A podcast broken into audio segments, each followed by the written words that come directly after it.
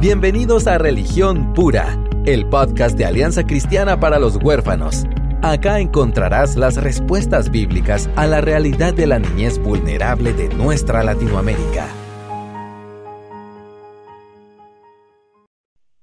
Hola, ¿cómo están? Mi nombre es Aisha de López y hoy estamos nuevamente aquí para hablar de un tema tan difícil y tan eh, doloroso y cercano al corazón de nosotros, eh, pero es necesario hablarlo. Eh, David y yo hemos estado recibiendo algunas notificaciones y de verdad yo ni siquiera quería investigarlo, ni siquiera quería ver el video.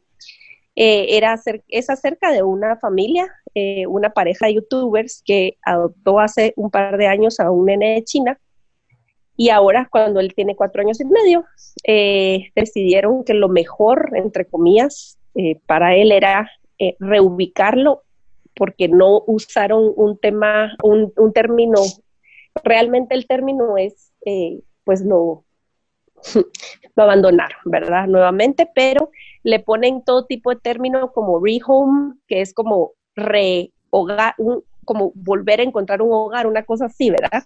Em, y entonces, pues creemos que ACH pues tiene una postura y algunas palabras de, ánimo y de advertencia también para, para la audiencia, sobre todo para quienes están considerando la adopción y para los que la están pasando mal con sus hijos adoptivos. No queremos asustar, no queremos eh, desanimar, pero nunca aquí hemos hablado en términos rosados de, de la adopción y creemos hoy más que nunca eh, que necesitamos la luz de la palabra para, para filtrar esta horrible noticia y contarles que es realidad, es una realidad que vivimos en Latinoamérica también.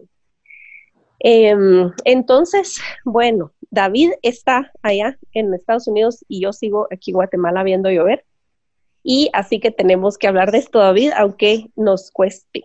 Sí, y la verdad que eh, el propósito, el ánimo de hacer esto, para mí, eh, yo lo que siento, y tampoco me he puesto a ver todos los videos y a leer todos los artículos, ¿verdad? Pero sí, como al conocer un poco sobre el caso, em, mi preocupación eh, es por el niño, ¿verdad? O sea, estoy pensando en ese niño, estaba hablando con que esa es una parte de su historia que un día va a tener que incorporar que efectivamente sus papás pues crearon todo, todo un sistema lucrativo eh, alrededor de él y luego pues eh, lo trataron como algo desechable hasta cierto punto. Entonces nosotros no, no, conocemos todas las intimidades del caso. Exacto. Pero lo que yo sí veo, o sea, la familia en sí, la pareja, en primer lugar tienen, son esposos, ¿verdad? Tienen, eh, tienen uno al otro.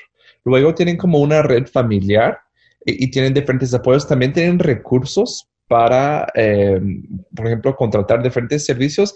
O sea, no me preocupo por, la familia porque ellos van a estar bien. O sea, ellos van a superarlo y van a estar bien. Pero el chico, eh, sabemos el impacto profundo que hace el abandono, ese eh, el, romper, em, digamos, el, e, e, ese vínculo, ese apego, sabemos que, puede provocar. Entonces, obviamente nuestro corazón se extiende por ese niño y eso es lo que quisiéramos eh, tratar de evitar, quisiéramos advertir, em, porque sí, la familia lo va a superar, pero el niño, El niño quizás. Exactamente.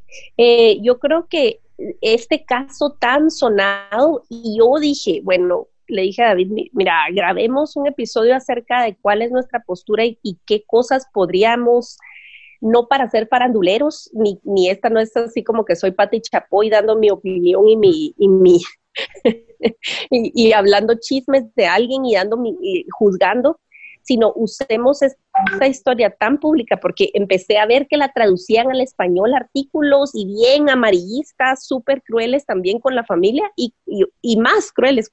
Siempre va a resultar en crueldad para el niño. Em, porque es algo muy sensacional, muy, muy fuera de lo común. O sea, por lo menos para el público en general es, una, es un caso muy fuera de lo común. En general se pinta la adopción como algo, una historia de así de Disney, ¿verdad? Entonces consideré, si ya está siendo traducido, es un caso que está siendo muy sonado, necesitamos hablar al respecto.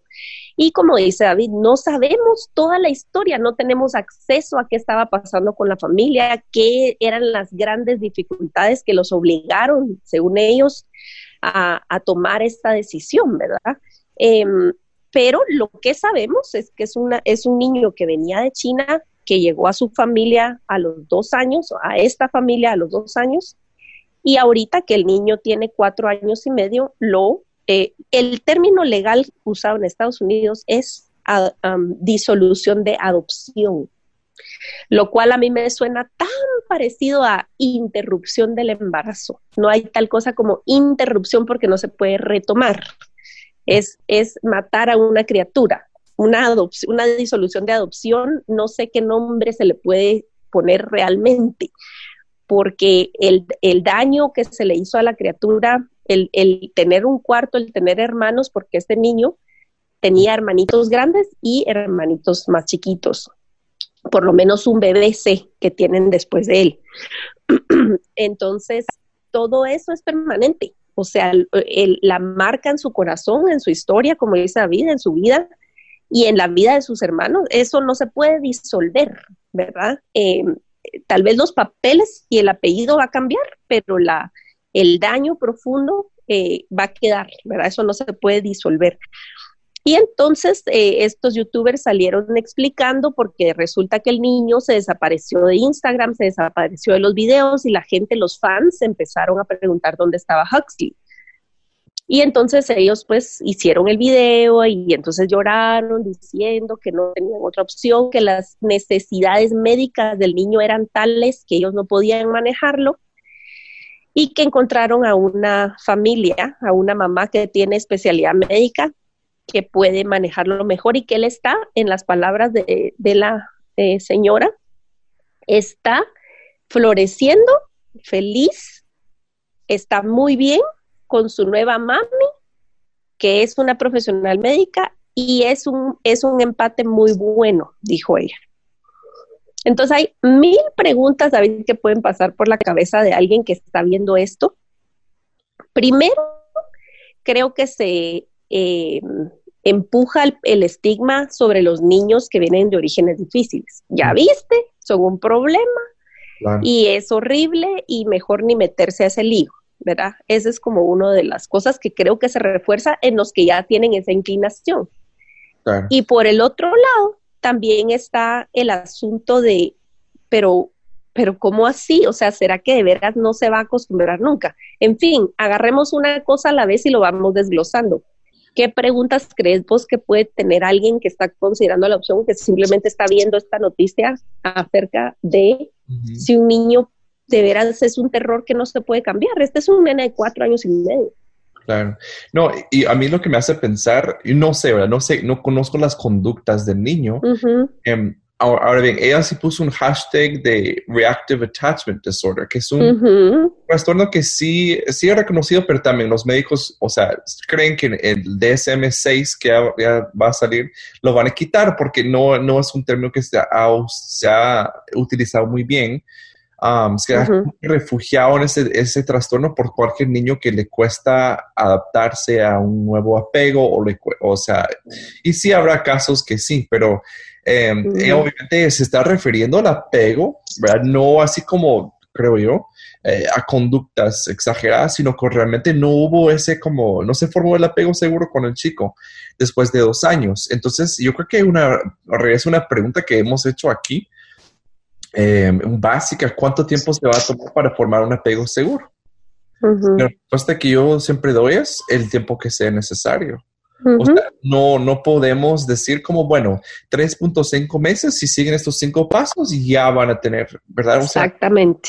no, no es una eh, receta de gelatina, como vos decís. ¿verdad? O sea, no. Exacto no, eh, no, cada niño es diferente. ¿Y qué tal si él estaba aún pasando un tiempo bien difícil porque ya se iba a adoptar? Estaba como que en el peor mm. momento porque ya estaba como llegando al punto en donde se iba a pegar, como seguro, ¿no sabes? Es, eh, sí, nunca lo sabrán porque no perseveraron, ¿verdad? Eh, una vez más, no, no, no queremos sonar juzgones o, o, severos con la familia, pero tenemos que ser la voz del que no, del que no tiene el micrófono ahorita. O sea, el nene ahorita no puede defenderse o decir qué es lo que estaba pasando. En un futuro, con mucha ayuda, quizás vaya a tener las palabras para articular qué es lo que estaba pasando en su, en su corazoncito, en su mente. Entonces, en todo caso, queremos darle voz a los niños porque lastimosamente no es, el, no es un caso aislado, aislado, aislado. Em, muchos niños son devueltos, ¿verdad? Como vos decís, como si fueran objetos. En Estados Unidos, según un artículo, porque estuve medio investigando un poco ayer, del 1 al 5% de adopciones, sobre todo cuando son internacionales, resultan en una disolución de adopción, entre comillas. Eh, y los niños son, en los mejores casos, ¿verdad? O, como este, en todo caso, consiguen una familia que, que lucha por el niño. En otros casos, la familia bajo de agua consigue dónde meter al niño, que lo acepten, y en los peores casos los niños paran como eh, flotando en el sistema de, acogimiento o hasta en la calle, ¿verdad? Entonces son casos bien, bien terribles. Y tan es así que David y yo estamos en shock porque eh, esta es una, en la revista People, o sea, la cosa más farandulera de Estados Unidos, eh, publicó un artículo eh, tratando este caso y contando que es, o sea, hay una agencia que se llama Second Chance Adoption, la eh, adopción en como segundo, segunda oportunidad, algo así se llama la agencia. Porque hay tantos casos de familias que simplemente resultan no identificarse, entre comillas, con el niño, que deciden ponerlos en adopción nuevamente. Entonces, eh, bueno, ahora llevémoslo al contexto latinoamericano. Ayer yo estaba, mira, pensando en la madrugada, yo decía, Dios mío, ¿a cuántos casos conozco de primera mano yo? conozco al menos tres que te puedo dar nombres y apellidos. Em, cada caso pues diferente y ningún caso em, fácil y siempre el niño tiene la peor parte.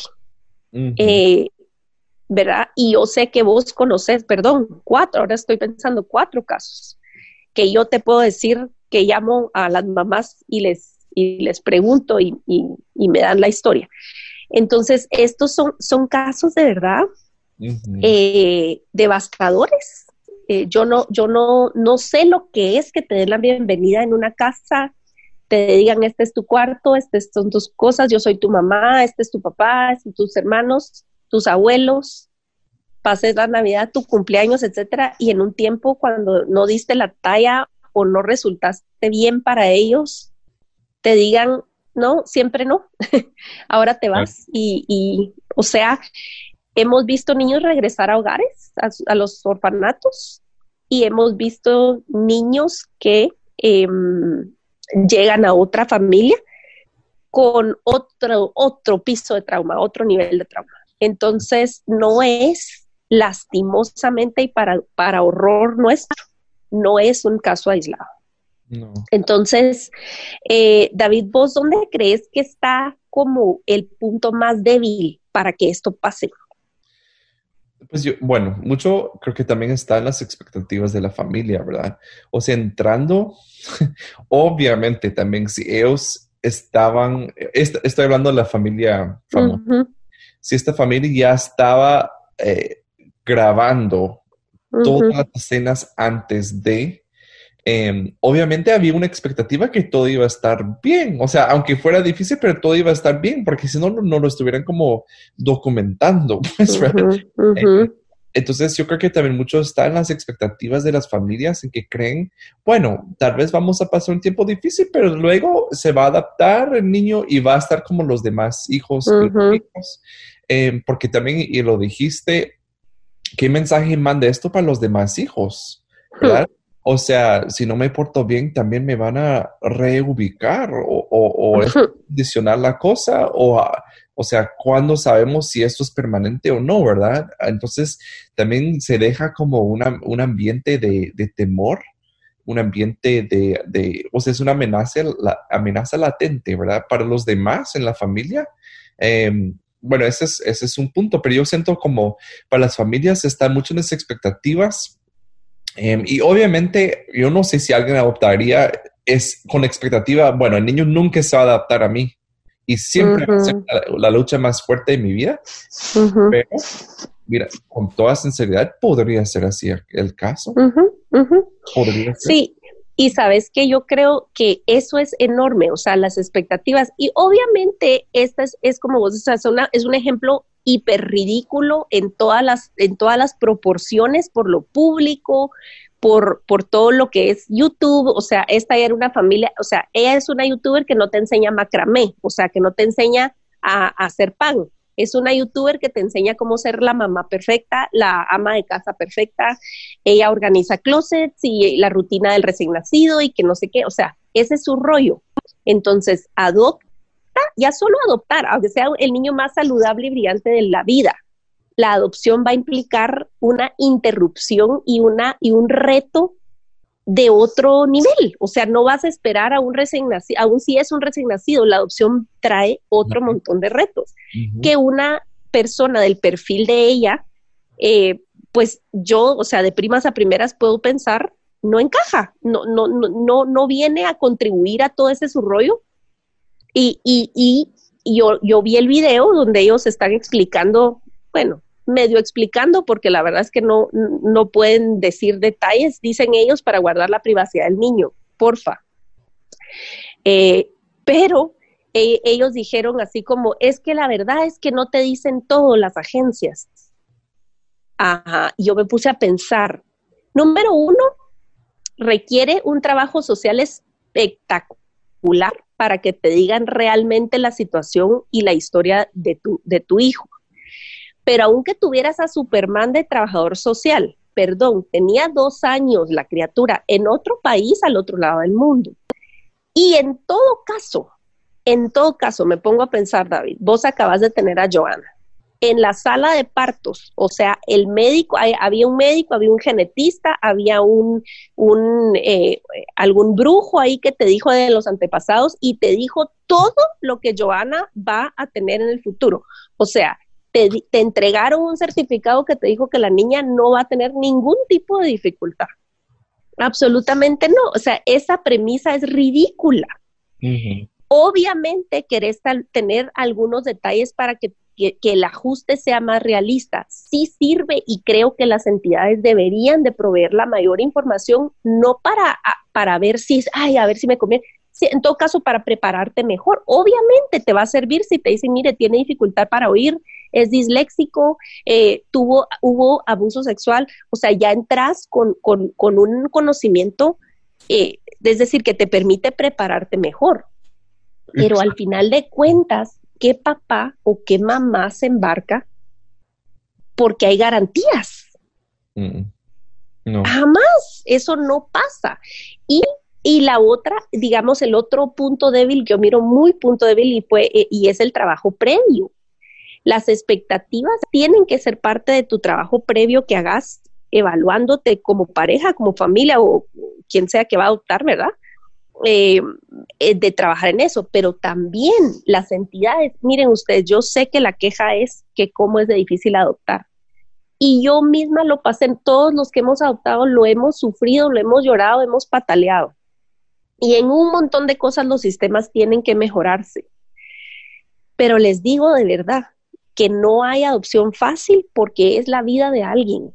Mm. Entonces, el punto es, si tú estás enfocado en que eso va a valer la pena y es para la gloria de Dios y tiene peso eterno, pues entonces lo vas, no es más difícil que lo que el niño ya ha pasado, el proceso de adopción. Entonces, creo que un punto débil muy, muy débil es la evaluación de las familias eh, antes de que suceda o durante el proceso de adopción. Creo que se ahorraría mucho em, dolor cuando se hace una buena evaluación previa, ¿verdad? Mm. De la situación y de las expectativas y de, y, de, todo lo que, lo que conlleva eh, que califiques o no califiques para, para esto. Eh, otra cosa que creo que, que me, me, deja pensando aquí porque esta es gente en Estados Unidos, como vos decís, con un, con un círculo. De hecho, eh, hicieron como un, ¿cómo se dice? Un crowdfunding, eh, como una, mm, o sea, recabaron fondos a través de su canal para la adopción. Wow. Entonces, la excusa es que él tiene em, necesidades médicas. Si son necesidades médicas y sos un youtuber, porque ellos dijeron que nunca enseñaron como todo lo horrible, como todo lo difícil del niño para no em, como hacerle mal nombre, ¿verdad? Que para proteger su privacidad. Pues no protegieron su privacidad desde el principio y ¿Qué tal si hubieran tornado toda esta plataforma en una manera de ayudarlos si realmente hubieran querido? Pienso, no sé. Es decir, si son médicas las necesidades, pero yo lo amo con todo mi corazón, no tengo cómo darle esa ayuda. Yo creo que la comunidad que los ayudó a adoptarlo les ayudaría también a conseguir esas necesidades médicas, conseguir saciar esas necesidades médicas. Pero bueno, no, no tengo mayor eh, eh, conocimiento de verdad a profundidad, y en todo caso, enfoquémonos en las familias que no son youtubers. ¿Qué hacemos, David? Porque mira, es una fortuna adoptar y estar rodeado por gente que lo ama a uno incondicionalmente, que lo apoya y tanto vos y yo eh, hemos gozado de eso, porque hemos tenido no, no meses, años, años difíciles. Entonces, ¿qué le podemos decir a, familias que están de verdad sintiendo así como, no, esto no está funcionando, el niño me odia y yo estoy empezando a odiar al niño? Em, tal vez no, no está bien y mejor, o sea, esto puede no funcionar. O sea, ¿qué le podríamos decir a, a alguien pensando así? Sí, yo creo que aunque no seas youtuber, pero puede ser muy sutil la expectativa de que, bueno, en un par de años yo voy a tener esa familia casi perfecta que yo puedo poner em, y presentar en cualquier lado público, decir como, mire, mi bella familia, que ella está estudiando en la universidad y va a casar y eh, no sé qué. Es decir, yo solo pienso como, bueno, este mi hija adoptado también, ¿verdad? Va a ser parte de este cuadro bonito. Miren, esto es, esto es un ídolo, eso es un ídolo al cual hay que dedicar en tu vida, porque estás poniendo en, un, eh, en un lugar demasiado central a, la imagen de tu familia, a cómo se presenta tu familia ante el mundo. Entonces, eso para mí es, es algo muy clave y yo he caído en eso. Yo he caído en eso que yo quiero aparentar. Y más nosotros vos, o sea, que nos inviten, por ejemplo, a una iglesia a hablar de la adopción. O, por ejemplo, nos invitan a hablar de sobre la familia o cómo conectar con los hijos. Entonces, obviamente es como que, bueno, hay que dar buenos resultados, ¿verdad? porque incluso nuestras vidas, eh, nuestras profesiones, eh, pues tienen que ver con esto. Y qué peligro, porque eh, sí, estar constantemente evaluando nuestro corazón, porque fácilmente podríamos caer y, ahí vamos a estar casi que forzando la situación a que se adecue a mis necesidades profesionales, ¿verdad? o con la imagen pública que yo quisiera dar, más tal vez vos en tu posición, o sea, eh, Imagínate. ¿Verdad? Podría ser algo muy, muy difícil de marcar. Entonces, sí. Y, sí, y mira, la verdad es que es, es algo que hemos hablado constantemente y por eso procuramos ser transparentes, salvaguardando de siempre, ¿verdad? O sea, detalles y cosas que pueden afectar a mis hijas en el, en el futuro y así. Y, y te digo, eh, el, vos ya leíste el manuscrito del nuevo, de mi nuevo libro eh, que sale en octubre y, es sobre doctrina de adopción, es decir, adopción en Cristo. Y, obviamente es inevitable poner, ilustrar, o sea, ilustrarlo con nuestra vida y con, y con las vidas de muchas otras familias de corazones fértiles que estamos caminando juntos. Eh, pero, pero en parte yo te lo di a leer porque yo no quería en ningún momento cruzar esa línea y también em, no solo guardar la privacidad de ella, sino guardarme yo de que nos que fuera más protagonismo la familia que la adopción en Cristo, ¿me entendés? Sí. Entonces, es, es, como, es bien trucoso, pero, y tenés razón, no necesita uno ser youtuber famoso con 700 mil seguidores para poder em, tener esta tentación, ¿verdad? O esta mala inclinación. Em, y, y, sabes que me estoy acordando, eh, Carlos Contreras y Kena, que vinieron a la cumbre hace, hace dos años. Fue tan valioso escuchar su testimonio.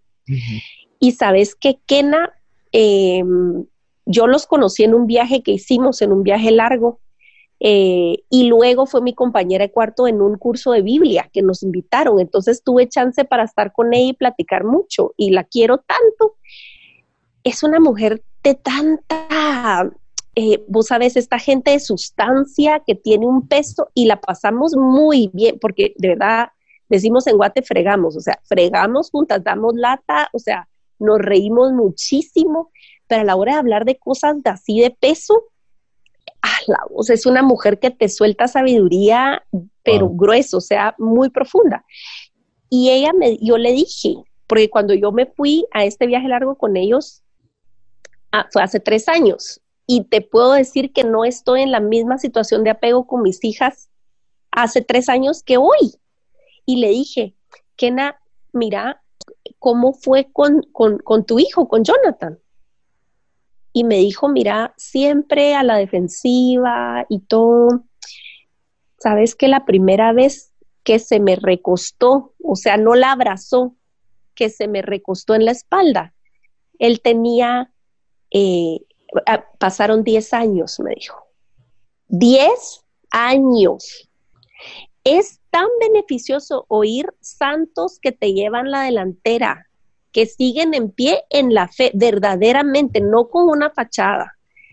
Eh, ese hijo es, mira, los ama y sigue luchando. Y ellos te lo dicen. Si ustedes van a nuestro canal de YouTube y buscan al, al, pastor Carlos Contreras y su esposa, su testimonio, está un mensaje de Carlos excelente, un par de mensajes por ahí excelentes. Ustedes pueden oír el testimonio, pero ¿por qué te sirve tanto oír eso? Y es mi parte favorita de KFO, cuando vamos a KFO Summit, en Estados Unidos hacemos, eh, vamos a la cumbre, ¿verdad? Eh, eh, en inglés dijeras. Y una de las cosas que más me anima es oír a gente que adoptó y perseveró. recuerdo también el caso, no sé si vos te acordás de, de, un testimonio de un par de viejitos que tuvieron a un muchacho de acogimiento temporal y él, un rollo, un desastre, toda la vida lo rechazó y paró en la cárcel y ellos nunca olvidaban Navidad, cumpleaños, etcétera, cartas, todo, y nunca recibían nada. Hasta que en una, creo que fue, no sé si un cumpleaños o una Navidad, él escribió diciendo, queridos mamá y papá. Wow, esa fue la primera vez, una carta desde prisión. Una vez más, no los quiero asustar o algo, pero es que te sirve, te, te, hace, o sea, te da una sobriedad al escuchar esos testimonios. Em, también valoro mucho cuando oigo, por ejemplo, a, a Tony, ¿qué apellido tiene Tony? Está en la junta directiva de Keifo, él fue adoptado y él dice, yo le di lata a mis papás, yo los fastidié, yo los, yo fui cruel en mi adolescencia. Em, por favor perseveren, los necesitamos. Ah, eso a mí, eso a mí me ha hecho perseverar en momentos bien difíciles. Entonces, eh, no se trata de, nuestros recursos, de lo que podamos ofrecer o no, sino de aferrarnos a, al hecho de que nuestros niños nos necesitan y que, mm, o sea, algo que comentamos antes de empezar a grabar fue que ellos decían que hicieron todo lo que habían podido hacer, pero el niño estuvo con ellos dos años. Dos años es todo lo que pudiste hacer, en serio. Sí. Eh, ay, perdón, perdón, no tengo los detalles, pero eh, no, todo lo que pudiste haber hecho es toda una vida. O sea, sí.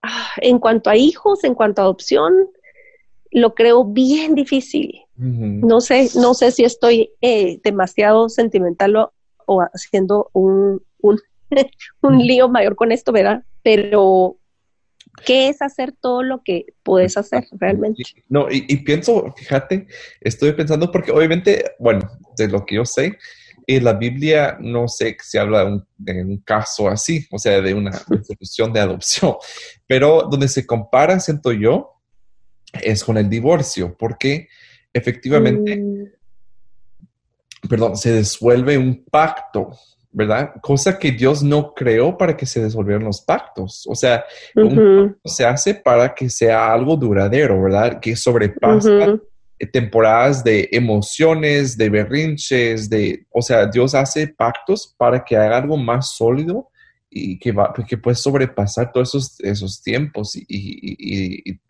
tormentas. Entonces, ellos al, firmar los papeles hicieron un pacto con su hijo, ¿verdad? Hicieron un pacto y luego, ¿verdad? Como también este mundo eh, y los gobiernos lo han facilitado tanto que, que facilitan la disolución de cualquier pacto que Dios no diseñó para que fuera así. Y cuando Dios dice que, cuando la palabra dice pero que Dios odia el divorcio, yo siento que es, como que Dios odia eso que no hay, nuestro sí no es sí, nuestro no no es mm. no, No, no podemos poner lo que se requiere detrás de un sí, que en este caso sí era tiempo, era fidelidad, era perseverancia. Em, ¿verdad? Entonces yo siento que es como también lastima el corazón de Dios que nosotros pues no, no tenemos esa paciencia, no tenemos ese entendimiento de que es un pacto, eh, que es algo serio. Entonces también como para las familias que están considerando adoptar, si de considerar algo como algo permanente y no se puede disolver algo permanente. O sea, no, no es algo eh, que se puede tomar la ligera y como, bueno, vamos a probar, ¿verdad? Vamos a probar y pues si el niño no da la talla, hay opciones. Existe Eso. Sí, sabes, y sabes cómo que se me hace, porque ahorita que estás hablando del matrimonio y eso, y es bien interesante el, el, el, el versículo esto, y esto es para otro podcast, pero Em, eh, acerca de que el señor odia el divorcio, era un contexto en el cual el esposo eh, maltrataba a la esposa y él odia el maltrato. Entonces, hay, hay niños que sí aterrizan en casas en las cuales mejor no hubieran aterrizado. Y en esos casos, esos no son los casos que estamos hablando. Em, entonces, al final de cuentas, eh, ¿de qué se trata de qué se trata esto y por qué creemos que tenemos la opción de a los dos años, no me está gustando, esto está demasiado duro, sentimos que no podemos, entonces la opción es sí, o sea, reubicar a la criatura. Pero eso lo haríamos en el caso de un hijo biológico. Yo no he visto a alguien, a ninguno de mi círculo, ni en toda mi vida, que a los dos años, cuando el niño le agarra la etapa del berrinche, digas, Mm, no, creo que no estamos haciendo un buen match, el niño no me obedece, no siento que no me quiere y no la estamos pasando bien, creo que lo voy a poner en adopción. Yo nunca he oído algo así.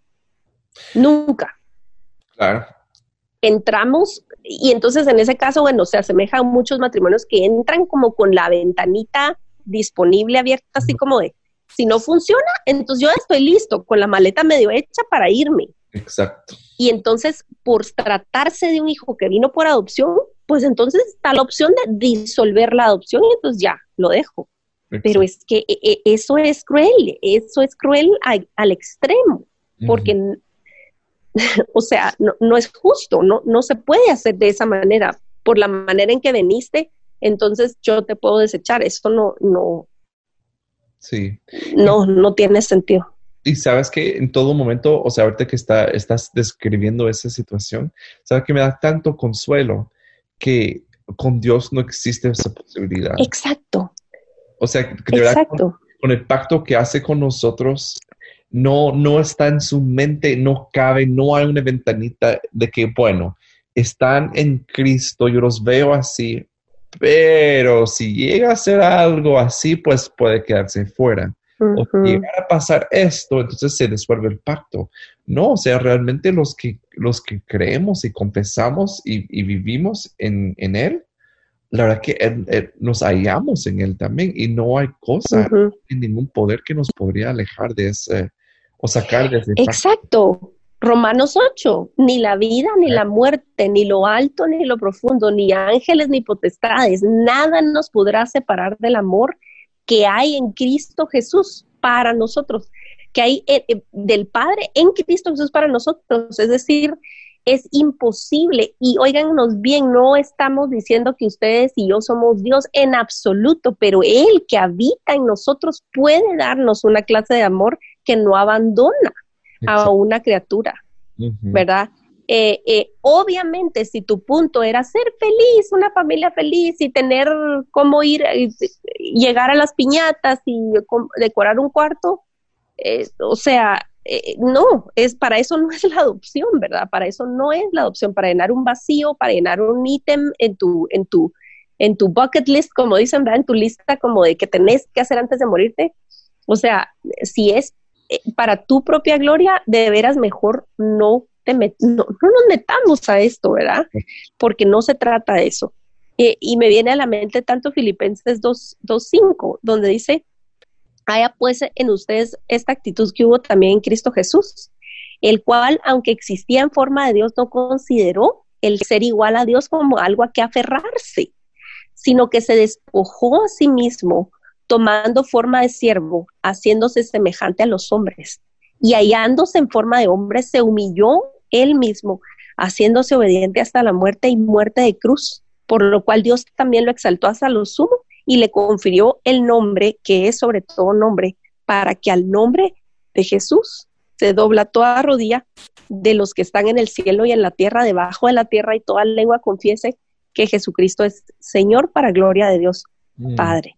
Mm. La gloria solo pudo venir después de que Él no, no consideró ser Dios como algo a lo cual aferrarse, ¿verdad? y cómo nosotros tenemos, em, tenemos que eh, continuar eh, la carrera no para probarnos algo a nosotros mismos, no para probarle algo a, la gente que nos está viendo, eh, ni siquiera fíjense ustedes que la, que la meta tiene que ser hacer feliz al hijo, entre comillas. No es ese el punto, el punto es ser fieles y servir al Señor con este ministerio que es precioso, que es ministerio de ser mamá o papá, encontrando nuestras debilidades y rindiéndonos al Señor. Em, yo de verdad quiero animar especialmente a las mamás que nos escuchan o a las que quieren ser mamás. Em, ese hijo o esta hija no traen eh, la obligación o la responsabilidad de completar lo que para ti es felicidad o alegría. Y si Dios permite que se finalice o que ya tenés un, hijo, una hija por adopción, eh, ese hijo, esa hija va a destapar algo que, David ya mencionó, a destapar tus ídolos. Y eso va a ser así aún si tenés al hijo más perfecto y bonito del universo biológicamente. Eso así es. Entonces, esperémoslo y rodeémonos. Estamos, una de las cosas más felices que hemos podido experimentar en esta cuarentena ha sido eh, los Zoom con las familias adoptivas. Ah, sí. Eh, David lo ha gozado tanto porque David casi no eh, podía participar cuando era presencial. En la, ciudad de Guatemala es un caos, vivimos bastante lejos. Entonces yo estaba reuniéndome con, las, con algunas familias y ahora el, no solo el número ha aumentado, las nacionalidades también. Sí. Y, y existe más que nada para, para amarnos los unos a los otros y sobrellevar las cargas Solo el hecho de decir, ay, qué bueno, yo no estoy sola en esto y confesar tu debilidad es una ayuda tan grande. Entonces, yo les animo, quizás hay un montón de gente que en escondidas oye religión pura porque, claro, te pones los audífonos y nadie te está viendo entrar a una reunión. Y entonces mucha gente de la audiencia que tiene hijos por adopción y que no recibe ningún tipo de apoyo porque incluso muchos no han dicho que ese hijo es por, o por lo menos no le han dicho a su hijo que es por adopción. Eh, mi corazón se duele porque yo no sé cómo le hacen para atravesar los días difíciles sin ayuda, sin apoyo de gente que, los puede comprender.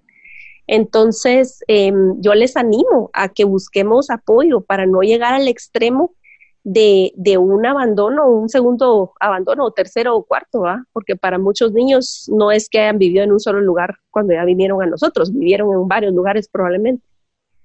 Este, o aunque físicamente no lo reubiquemos en otra casa, puede ser que abandonemos emocionalmente a ese hijo y solo crezca físicamente con nosotros, pero no se sienta amado.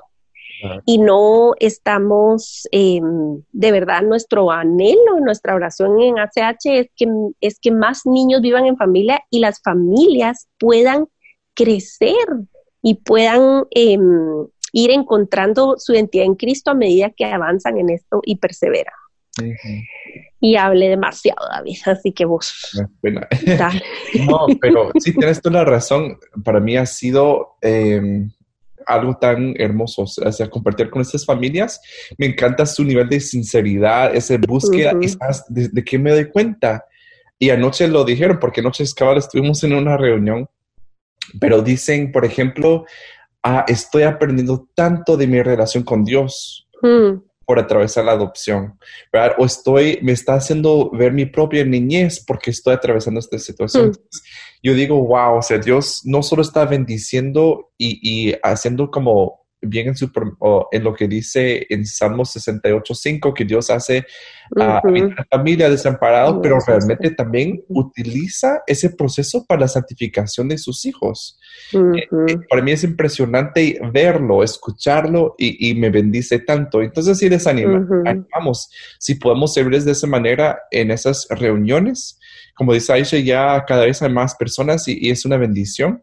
Em, pero sí, nos pueden escribir también en la página de Facebook o Instagram y les vamos a proporcionar los links para que puedan ingresar las, a las reuniones, em, pero también, o, sea, en su comunidad y, pedirle a Dios que les rodee de personas, porque eh, la adopción, tal vez incluso en esta adopción que con los youtubers, tal vez sí tenían un millón de personas que conocían. Mm.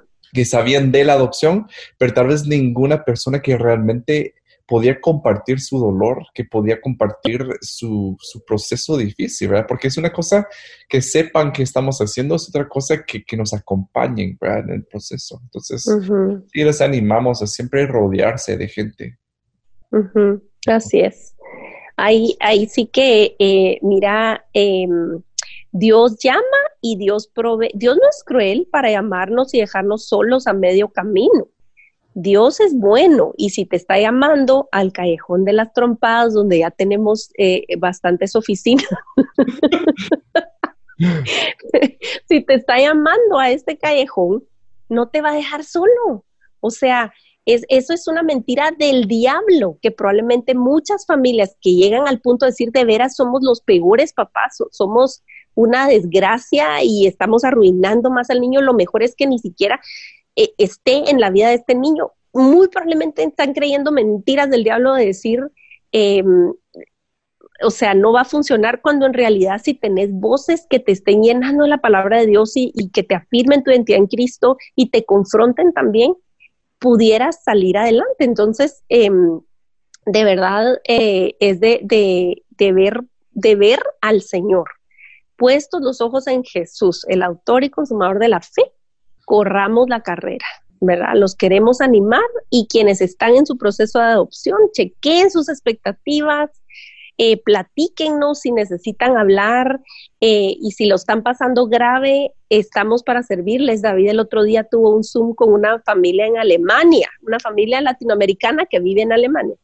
y fue algo tan eh, especial, ¿verdad? Que ellos no se sientan solos, o sea, y la tecnología nos lo permite y no estamos diciendo que podemos estar eh, hablando porque pobre David ya no, no tendría vida. Él es el que es, es, eh, psicólogo, yo no, entonces yo le mando la pacaya, pero no podemos hacer eso con todo el mundo, pero sí el grupo de apoyo está disponible y, y es para eso. ¿Verdad? Para que no estemos solos y para, para, para beneficio de nuestro prójimo, que serían nuestros niños, ¿verdad?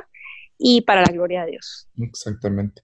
Sí, y de verdad si nos escucha una persona que lamentablemente, o sea, tuve que llegar al punto que ya, ya se hizo una resolución de adopción, por ponerlo así de esa forma, em, también saber que no hay cosa que nos separe del amor de Cristo. Entonces, mi trabajo ahora es hallarte en Cristo, ¿verdad? es, es permanecer en Él. Pero no, no hay, incluso de esta plataforma no queremos condenar a ninguna persona, no es nuestra función. Gracias a Dios, eh, no somos jueces, eh, pero sí animamos a las personas a, acercarse más al único que nos entiende y que nos redime, ¿verdad? Entonces, em, igual eh, la semana pasada sacamos un episodio con las mamás tóxicas y tal vez fue un poco pesado. tremendo. Pero, sí, igual, o sea, quisiéramos siempre de esta plataforma dejar ese mensaje claro que hay esperanza en las relaciones, hay, hay esperanza. Y si Dios está trayendo algo a la superficie, mostrándote, exacto. es misericordia, es misericordia que Él quiere que tú seas libre, que quiere mejorar relaciones. Entonces hay que verla de esa forma, aunque nos cueste, ¿verdad? Porque nos sentimos juzgados, apartados, que somos, que somos los peores, pero no es así, no es así. Sí, mientras hay vida, hay esperanza. Así es. Así que eh, escríbanos, escríbanos, eh, cuéntenos. Eh, nos encanta recibir los mensajes, siempre los leemos en, el, en los inbox de las redes sociales de ACH. Em, y cuéntenos qué, qué, qué, le, qué le serviría que nosotros abordáramos o quizás conocen algún testimonio, algún experto, algún especialista por ahí que podemos invitar. Ahí sí que hemos descubierto que no hay límites y ahora el Zoom nos deja llegar a todas partes, a, a quien sea. Entonces, eh, estamos para servirles y les agradecemos mucho cada vez que comparten en sus redes sociales también los enlaces y comentarios acerca de religión pura, porque así llegamos a más gente y ha sido una comunidad que se ha organizado orgánicamente, no tenemos publicidad pagada por todos lados, sino que realmente ha sido boca en boca y es una bendición. Y pronto les tendremos noticias de la cumbre ACH 2020 pero tal vez David les quiere dejar dichito algo así, nomás, enseñadito. Este, pues sí, ahí vamos a desarrollar algo como una noticia formal, pero sí, obviamente todos estamos en un proceso de, cambiar igual expectativas, ¿verdad? Yo creo que Dios está haciendo con eh, esta pandemia, de cambiar nuestras expectativas y también iluminar nuevas formas eh, que podemos servirle, ¿verdad? Expandir el reino de una forma diferente. Así que vamos a, vamos a estar compartiendo cómo será la, cumbre de este año. Uh, yo tengo, estoy emocionada. Sí, yo también. Sí, va a, ser, va a ser, sí, va a ser algo especial de verdad. Entonces, bueno, estamos siempre en contacto. Gracias por escucharnos una vez más y que Dios les bendiga. Gracias por acompañarnos en Religión Pura, el podcast de Alianza Cristiana para los Huérfanos. Alabamos al Dios de la Biblia quien nos adoptó en Cristo para habitar en familia. Y agradecemos la generosidad de Radios Frater, quien nos recibe en sus estudios para realizar esta producción. Hasta la próxima semana.